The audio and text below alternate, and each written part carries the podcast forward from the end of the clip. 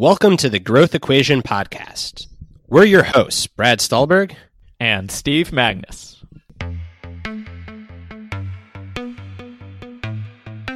Brad, another day, another podcast. What's going on, my man? Not so much. Today, we are going to get really concrete and tactical around mental health because it's Mental Health Awareness Month.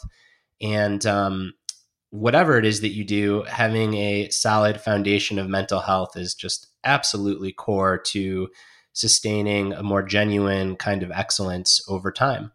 Uh, before we get in, for new listeners, welcome to the show. For old listeners, a reminder we are 100% independent. That means that our show is brought to you by the community of listeners. And if you'd like to support the show and get all kinds of neat stuff, head over to our Patreon page at www.patreon.com backslash the growth equation.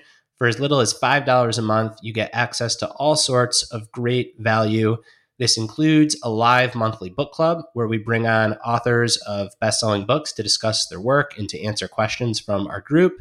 It includes ebooks and guides to resilience training, sustainable excellence, even some nutrition advice in there. We consulted experts and all sorts of other great things. So, again, if you want to support the show, it is about the price of coffee with inflation. We haven't updated for inflation yet. It's probably less than the price of a coffee. Um, you support the podcast and the value is there. So, check it out www.patreon.com backslash the growth equation. All right. So, let's get into this week's topic as you noted, Mental Health Awareness Month, we've spent a lot of time researching, writing about, and both of us experience uh, varying degrees of, of mental health and mental illness. So, what we thought we'd do is outline a couple of the key concepts that I think are important from a mental health standpoint. And so, we put it to 11. So, we, we tried to get these 11 core concepts and principles um, to narrow down a, a big world of research and writing. All right, so let's we've got eleven, so let's just go through these and um and uh, give give the listeners something some actionable advice. So let's start with number one. Saying burnout, anxiety, or depression result from a chemical imbalance is inaccurate. Saying these conditions result from environment behavior is also inaccurate. It's not either or, it's both and. And I think this is such an important concept because we like simple solutions to complex problems. In mental health, mental illness is a very, very complex and nuanced problem. And if we go to either extreme, what happens is we we kind of short circuit our uh, opportunities for dealing with and addressing the issues. And it's a false dichotomy altogether because what's happening in your brain, in your brain chemicals, are a direct reflection of what's happening around you. And how you perceive what's happening around you is a direct reflection of what's going on in your brain. So, uh, like all things that get polarized and made too simple, the whole chemical imbalance theory is false. But at the same time, people would say, like, oh, it's not chemicals, it's all behavior. That's also false. Uh, so trying to bring a little bit more nuance. What does that mean? It means that if you or someone that you love is really struggling, it's worth uncovering both of those rocks. That can mean talking to a physician who tends to be more on point for the biological, what's happening in the brain, as well as talking to a therapist, a counselor, a community member, someone else in tweaking the environment. Um, generally speaking, it's good to approach both of those things when addressing mental health concerns. So, the second big point, quite related, is that the evidence on the most commonly prescribed psychiatric medication, which is SSRIs, and I should say commonly prescribed for the most common mental health conditions depression, anxiety, phobias, and obsessive compulsive disorder. And here's what we know if you zoom in really close, it is very hard to make sense of who SSRIs work best for, let alone how they work. No one really knows. There are different hypotheses on the mechanisms by which SSRIs work, but it's not as simple as, oh, there's more serotonin in the brain, so therefore you feel better. If anything, the leading hypotheses have to do with helping your brain remodel and rewire from learning. What this means SSRIs work really well for some people in some situations. So it's worth being wary of anyone that is adamantly against SSRIs or anyone who thinks that they solve all the problems. So again, it's a, a, an important issue of mental health where people crave an either or, yes or no kind of answer, but uh, there's a lot of nuance and it tends to be most in between. The last thing that I'll say is SSRIs tend to work best for mental health issues in combination with therapy, which supports this hypothesis that what SSRIs are doing is they're creating the space for your brain to rewire and learn, but you have to give your brain the rewiring and learning. So you can almost think of it like an anti inflammatory for your body. If you've got really bad acute inflammation, no amount of physical therapy is going to help until you wipe out some of that inflammation. And sometimes your body can do it on its own, but sometimes it's so intense, it can't. Your body falls behind. So, what do you do? You take a strong anti inflammatory, and that opens up the space for the physical therapy to work. SSRIs can operate quite similarly. I love that analogy, actually. It yeah, works, I use it a lot. Works really well. Um, the the the point I drive home on this is a lot of times around uh, SSRIs and similar drugs, there's um, a lot of misinformation and a lot of contention, and it pushes us to the extremes. And I think people are wary of drugs that have large psychological effects. And um, it's worth pointing out that there's an incredible individual nature to all this stuff. So if someone is like adamantly against uh, SSRIs or similar medication, it's probably worth being wary of them. Um, and the best thing, as always, is to check with your physician, psychiatrist, etc., to figure out what the best path forward is, because there's a whole host of different drugs that have slightly different effects and um, can work in slightly different manners. So give yourself the flexibility and don't get tied to you know whatever you read on the internet. That's good life advice. Don't get tied to whatever you read on the internet. Of course, unless it's on Steve's Twitter feed. Then just buy it 100%. Next up, let's talk about evidence based therapies. Again, we're going to talk about the areas that we've researched and written about and we know best, which is depression, anxiety, OCD, and now we're going to throw burnout in here as well there are four big therapies that often get pitted against each other or spoken about as if they are competitive or competitors. But the truth is that there is so much overlap between all four.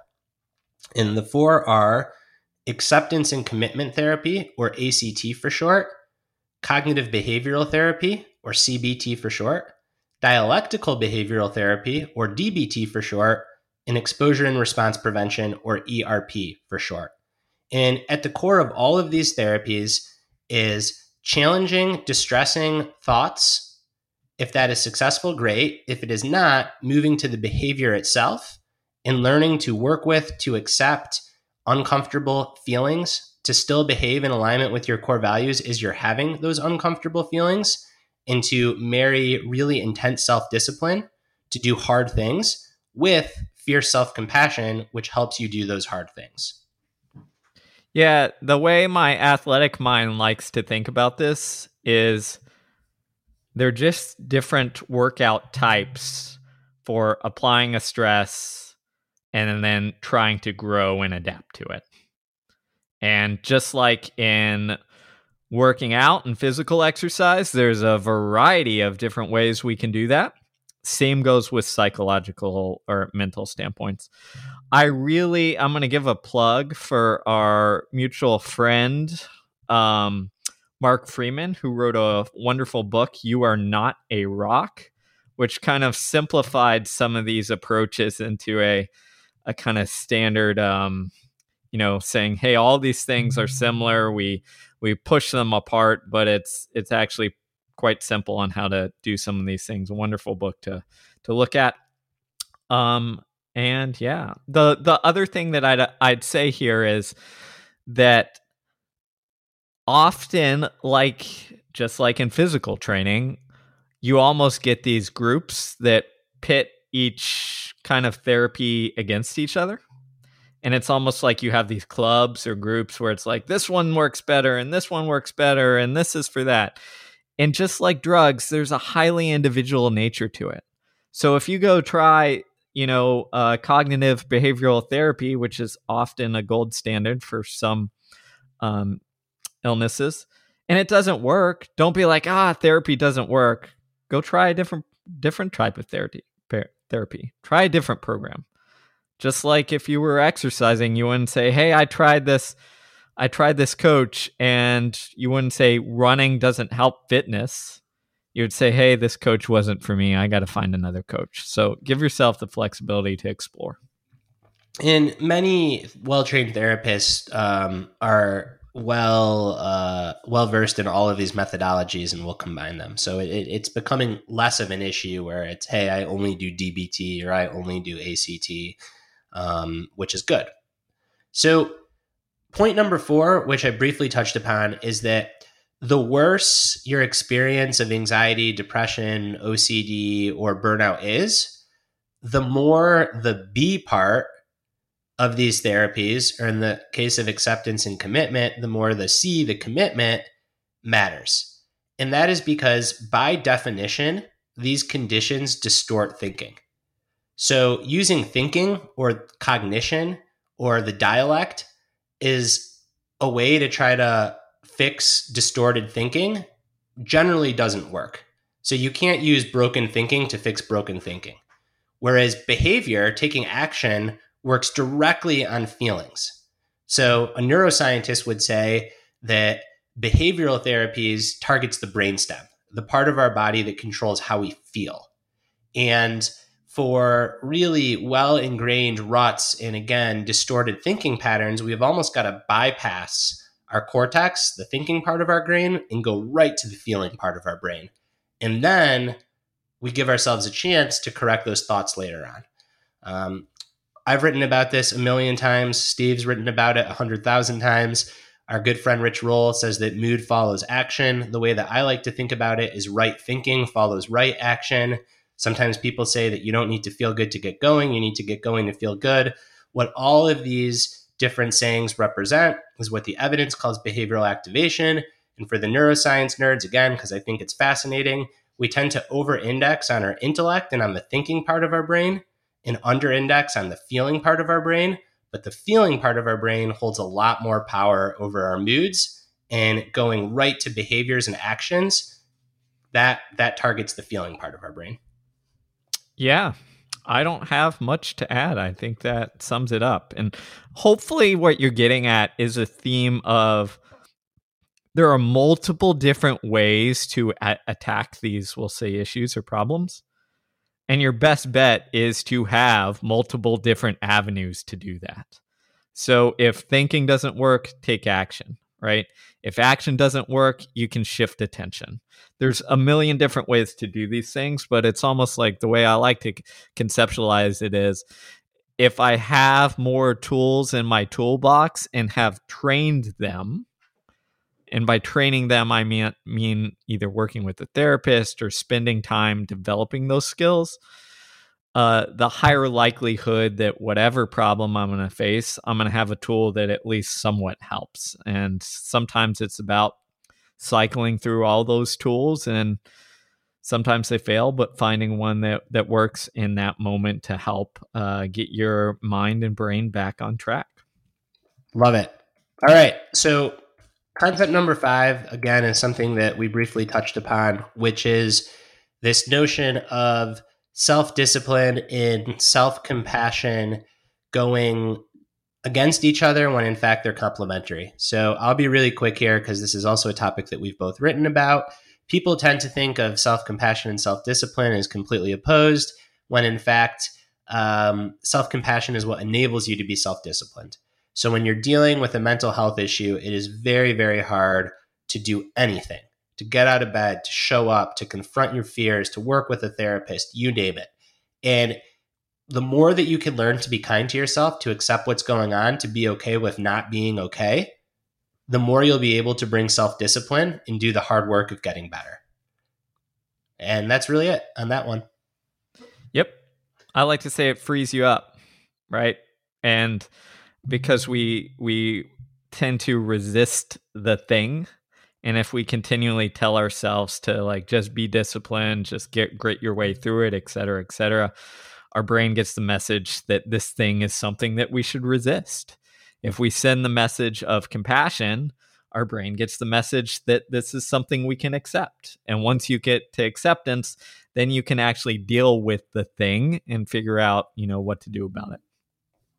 All right let's talk about identity steve all right, identity. So this one is, I, I think, often under uh, misunderstood, but very important. Which is labels work until they get in the way, and what we mean by that is labels can be helpful. So telling yourself that you have OCD, for example, can be incredibly freeing because you say, "Oh."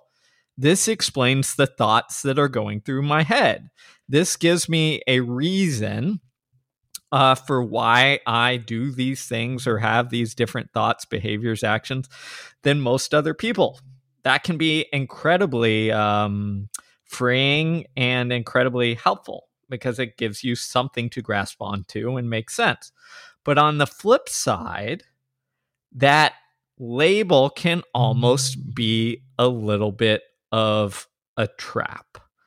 Because if you become intertwined with that thing, so that's almost I am, you know, name your disorder or your experience instead of I have anxiety, OCD, etc.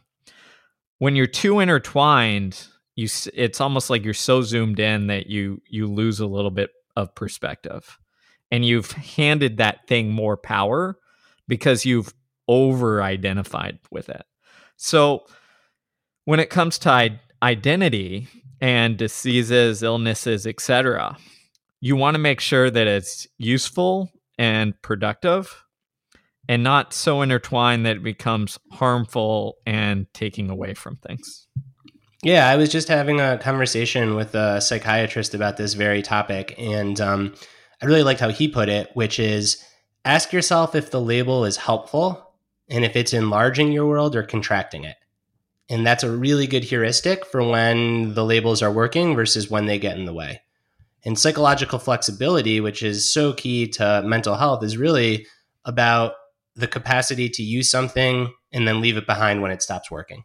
And I think that um, it's a really good method for thinking about how we identify and how we fuse with uh, with various experiences.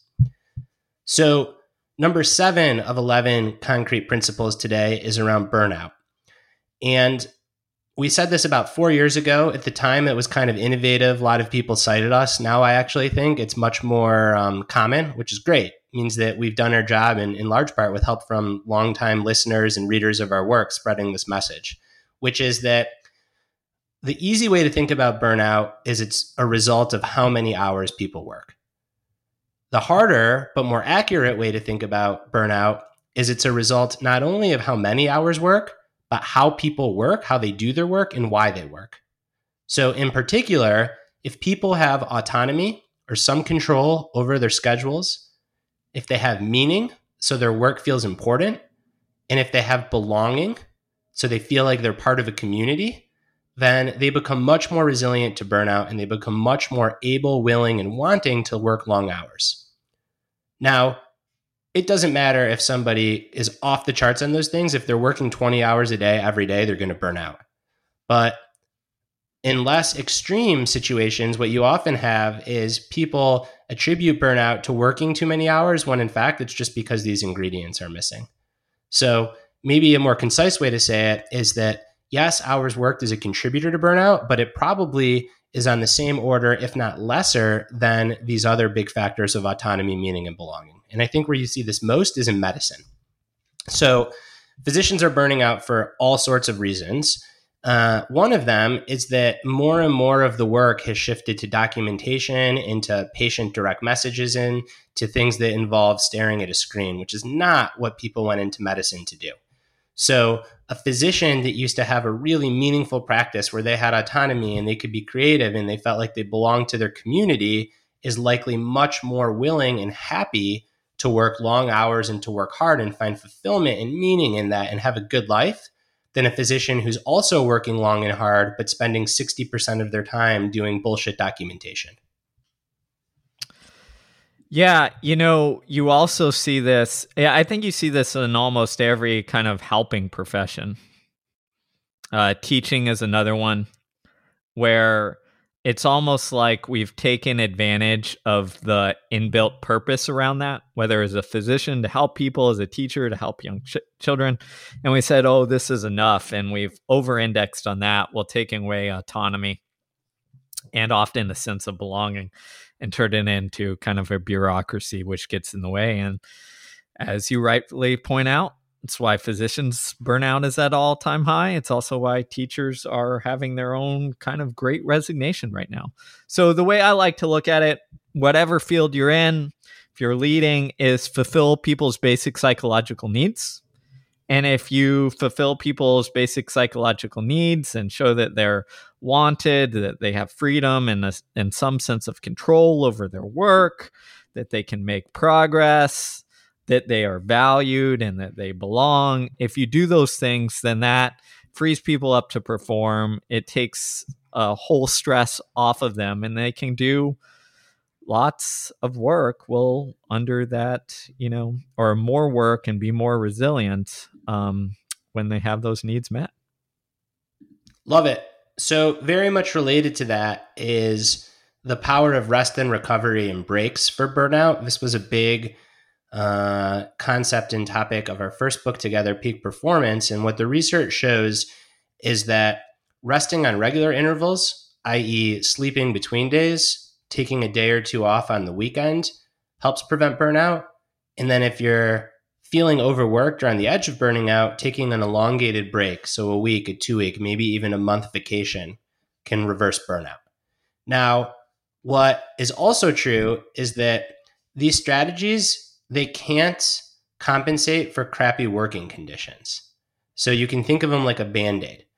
Another way to think about it is if you're in a workforce or you lead a workforce or you're in a job where you have very little autonomy, meaning, or belonging, no amount of vacation or rest is going to protect you against burning out.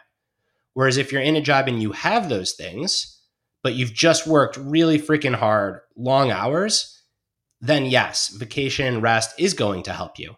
And the last thing that I'll say is there are times in any job where meaning, belonging, and autonomy might, instead of being at a seven out of 10, go down to a four out of 10 and if that's contextual and it's not permanent, then taking some extra breaks during those times is really helpful. But I think that what we're trying to say here is we need to have a little bit more of a complex view that rest in itself doesn't fix burnout and working too many hours in itself doesn't cause burnout. Yeah. So let's go on to number nine, which I think is an important, another important po- point, which is often for problems like this, we turn to self help.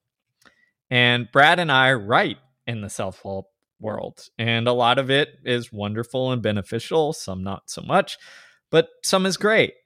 But you need to know, okay, when to transition from self help to when you have genuine anxiety, depression, burnout, OCD, whatever it have you, self help isn't going to really help you need to seek professionals. You need to know when you get need to seek out evidence-based therapy, support groups, community, all of that good stuff.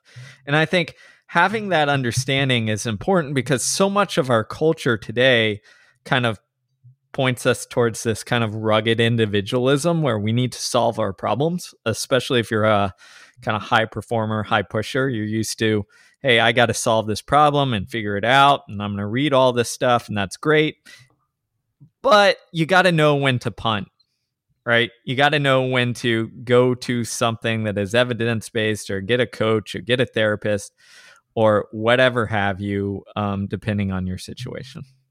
Yeah, I think the only thing that I'd add is that um, a book can have a kernel of insight that can transform your life, but putting things into practice often requires more support than just a book.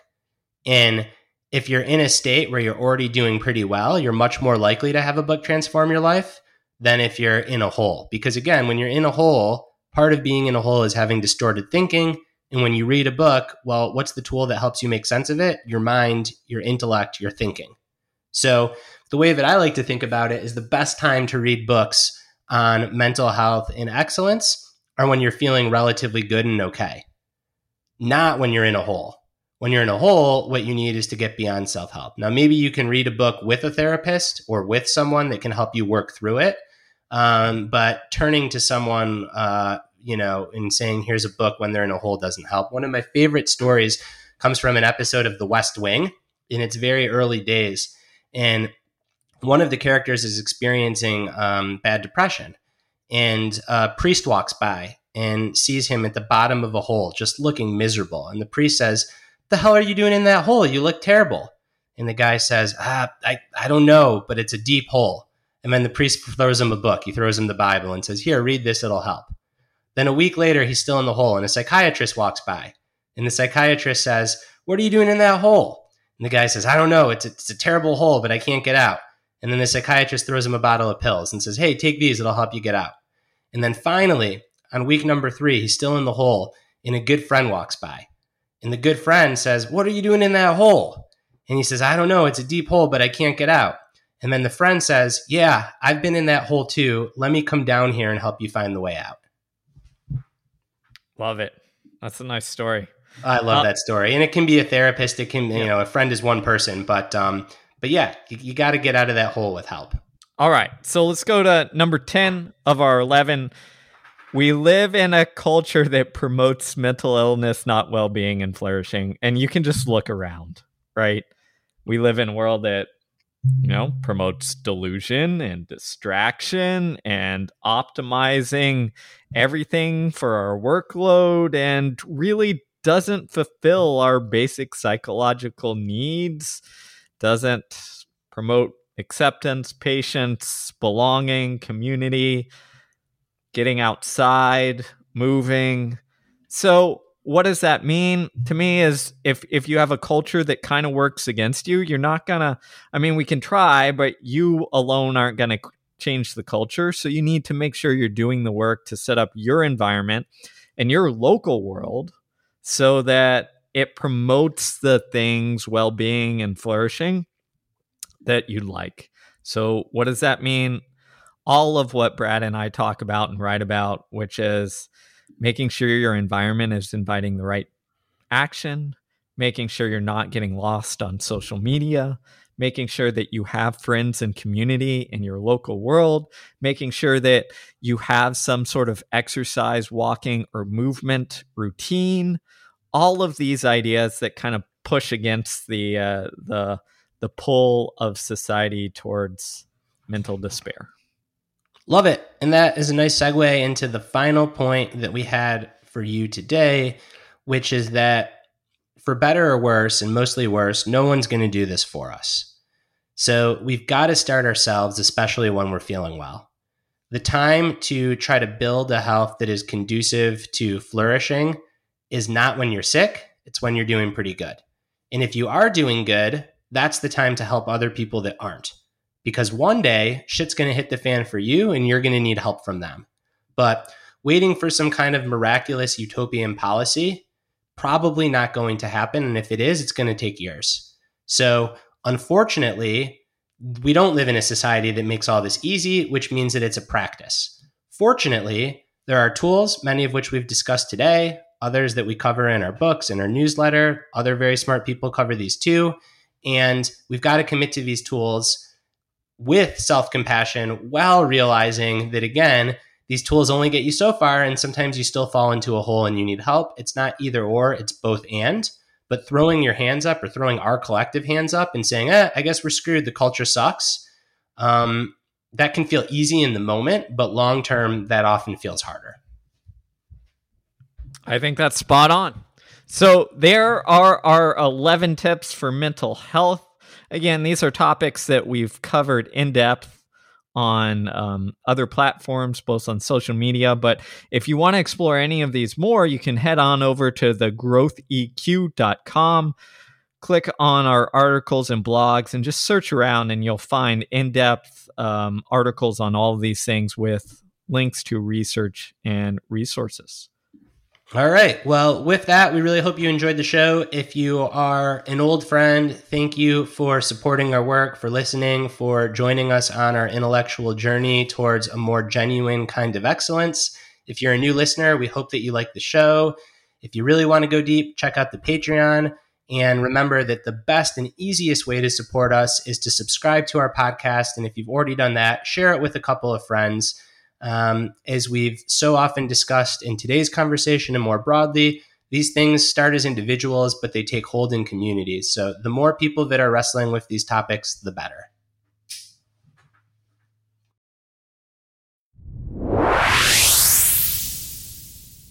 Thanks for listening to the Growth Equation podcast.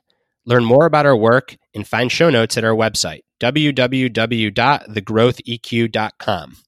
Follow us on Twitter at B. Stulberg and at Steve Magness. And if you like what you listen to, please subscribe, rate, and review the podcast, as this goes a long way in helping it reach others.